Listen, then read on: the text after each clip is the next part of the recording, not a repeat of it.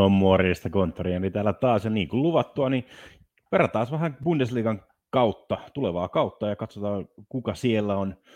Mun ainakin omat suosikit ja miten mä näen, että tämä kausi tulee etenemään ja pistää tähän heti Bundesliigan oma top neljä.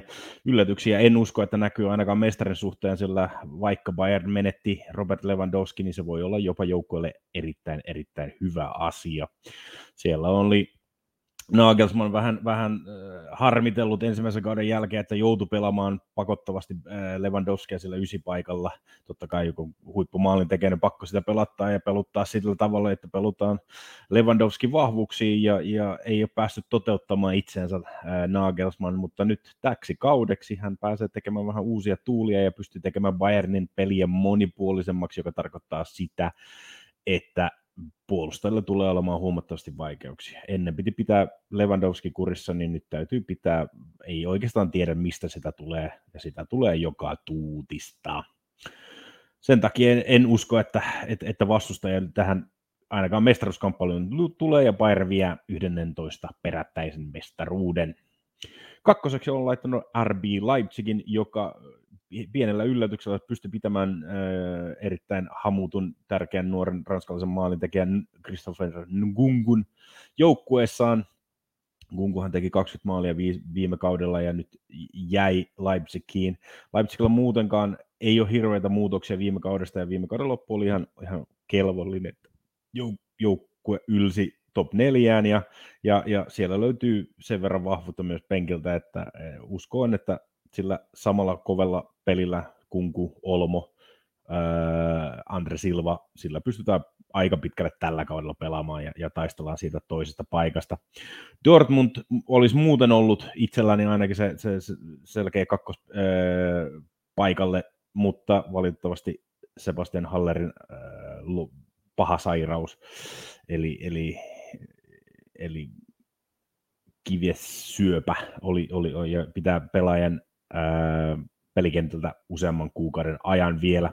Tietysti tässä on vielä ää, aikaa löytää uusi kärkipelaaja, mutta voi olla, että Dortmundin vahvuudet tällä kaudella tulee olemaan puolustuksessa eikä välttämättä ylläty, eikä välttämättä hyökkäyksessä.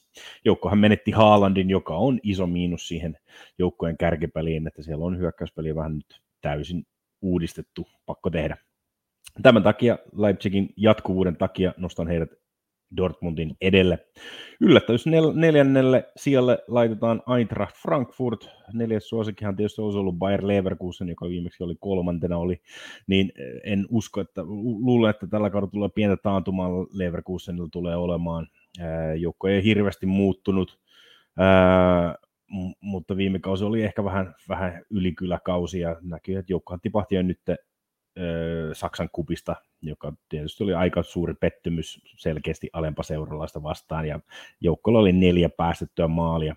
Keskikenttä on vähän liian köykäinen tälle kaudelle, että sieltä puuttuu se selkeä johtava pelaaja. Tietysti jos semmoinen vielä hankitaan, niin voi mahdollisesti Leverkusen nousta tuohon neljän joukkoon, mutta joukko jo on europelit rasitteena, ja varsinkin kun Saksan pelijärjestelmä tällä kaudella on vähän sellainen MM-kisojen vuoksi, että siellä ei oikein ole vapaata viikonloppua ää, näillä europelijoukkoilla sitten vasta kun no, marraskuun jälkeen.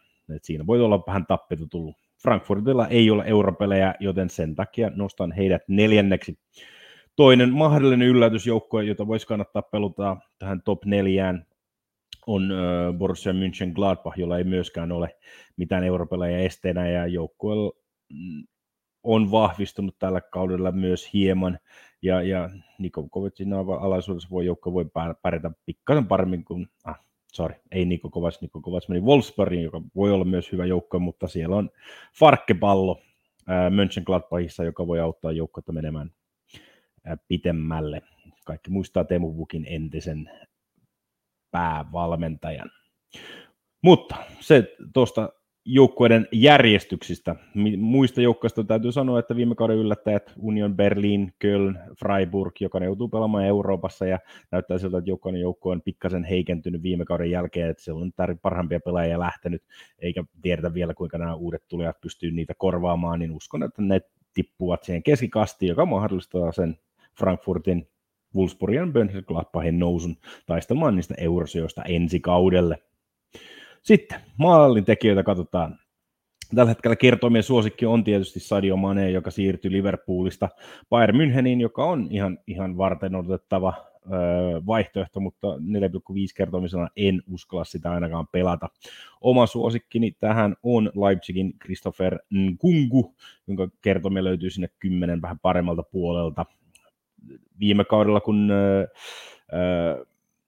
Tedesco tuli Leipzigin perämisesimeen joulukuussa, hän muutti sitä pelitaktiikkaa sen verran, että teki kunkusta sen täyden target-pelaajan ja, ainoan hyökkäjäpelaajan siihen keskelle, ja sen jälkeen Kunku teki 13 maalia 17 ottelussa tammikuun jälkeen, joka tarkoittaa sitä, että tällä hetkellä Kunkun mahdollinen maalimäärä voisi olla 26, joka voisi olla erittäin, erittäin kovaa valuuttaa. Pistää pientä matematiikkaa siihen, että viime kaudella, jos katsotaan jouk- parhaan maalintekijän maalit verrattuna joukkueen tekemiin maaleihin, niin paras ratio oli, oli äh, Kölnin Modestolla, joka teki 20 maalia viime kaudella, ja, ja Köln teki 52 maalia yhteensä, se tarkoitti 38 prosenttia, joka oli lievästi parempi kuin Lewandowski. Se vaan tarkoittaa sitä, että jos 25 maalia halutaan saada, joka varmaan tällä kaudella voi olla semmoinen aika realistinen vaatimus, että maali, paras maali tekee tekemällä 25 tai siitä enemmän. Se vaatii se, että joukkueen täytyy tehdä 65 maalia kaudessa. Viime kaudella niitä joukkoita oli vain neljä. Ja niistäkin neljästä joukkueesta uskoisin, että Leverkusen tulee hieman tippumaan. Joukkue teki 80 maalia viime kaudella, mutta voi olla, että tällä kaudella vähän voi tulla pikkasen vähemmän maaleja. Siellä oli heidän joukkueen ykköstähti oli tietysti Patrick Schick, joka ampui 24 maalia, mutta se on ainoa kausi, kun Schick on tehnyt jopa yli, Schickin toiseksi paras kausi koskaan on ollut 11 maalia, en usko, että tulee toista pommikautta enää Shikille, että siellä ehkä puolustajat osaa vähän paremmin puolustaa kaveria. Sen takia en usko Patrick Shikia ja sekin kertoimella kuusi on vähän liian matala itselle. Ähm, enkä usko, että Leverkusenista löytyy ketään toista, joka siihen pystyisi mahdollisesti tulemaan enää. Äh, sitten nostetaan äh, Bayern, Bayernin pelitaktiikka, niin kuin al- alussa jo sanoin, niin joukko tulee monipuolistamaan peliä, joka tarkoittaa, että sieltä voi löytyä vähän useampia pelaajia, jotka voi niitä useampia maaleja tehdä. Itse nostan kuitenkin Bayernista mahdollisesti yli 20 maalin maalintekijät. Tietysti Mane on yksi heistä, mutta toinen ja ehkä tärkeämpi on, on Serge Gnabry, joka antaa pikkasen parempaa kerrontaa kuin Mane. Ja näyttää ainakin harjoitusottelussa siltä, että Mane ja Gnabry on kahdestaan pelannut siinä kahden kärjessä, ja, ja, ja Lewandowskin poissa ollessa uskon, että Naapri tulee olemaan se tärkeämpi maalintekijä. Kaveri teki kuitenkin 14 maalia viime kaudella, ää, ja maalimäärä oli suurin piirtein yksi maali 176 minuuttia, ja, ja uskon, että nyt paremmalla paikalla ja, ja isommalla vastuulla maaleja tulee huomattavasti enemmän. Se yksi maali 176 minuuttiin oli myös huomattavasti parempi, mitä Mane teki Liverpoolissa, niin sekin nostaa ää, Gnabrin mahdollisuuksia isommalle maalimäärälle. Pari yllättäjää haluan nostaa tähän, tähän mukaan. Kuten sanoin, Dortmund puuttuu se selkeä maalintekijä, joten en usko, että Dortmundista pääsee, tulee ketään tähän kisaan. Leipzigin tietysti kunkuusta, mutta sitten muut joukkoit, jotka mahdollisesti voisivat päästä sinne yli 65 maaliin, niin eh, olen nostanut Mönchengladbachin ja Farkeballon. Kaikkia tietää, kuinka monta maalia ja Pukki teki viime kaudella, tai on tehnyt Farken alaisuudessa. Sieltä nostetaan Turam, josta löytyy huikea 34 kerroin. Kaveri teki just harjoitusottelussa neljä, ei kun tuossa kupinottelussa neljä maalia, ja voi olla, että kaveri on löytänyt taas peliilon viime kauden ottamuksen jälkeen. Toinen tietysti mahdollinen on Mönchengladbachin Samplea, mutta näyttää että Turamilla se pelinto on vähän parempi. Bayernin Jamal Musiala, joka pelaa siinä kärkikaksikon alapuolella, voi olla semmoinen suuryllättäjä, siitä voi saada jopa yli 50 kertoimia. Musiala on kuitenkin semmoinen, sanoinko näin, tulevaisuuden huipputähtipelaaja, ja tämä kausi voi olla hänen se huippukausi. Näytti ainakin tuossa superkubiottelussa, kuinka kaveri veti niin kuin Leipzig ihan täysin nenästä, että oli, oli koko kentän paras pelaaja ja onnistuu myös maalinteossakin. Se siitä kausiennakosta. Tällä, tällä viikonloppuna alkaa, joten muistakaa nauttia.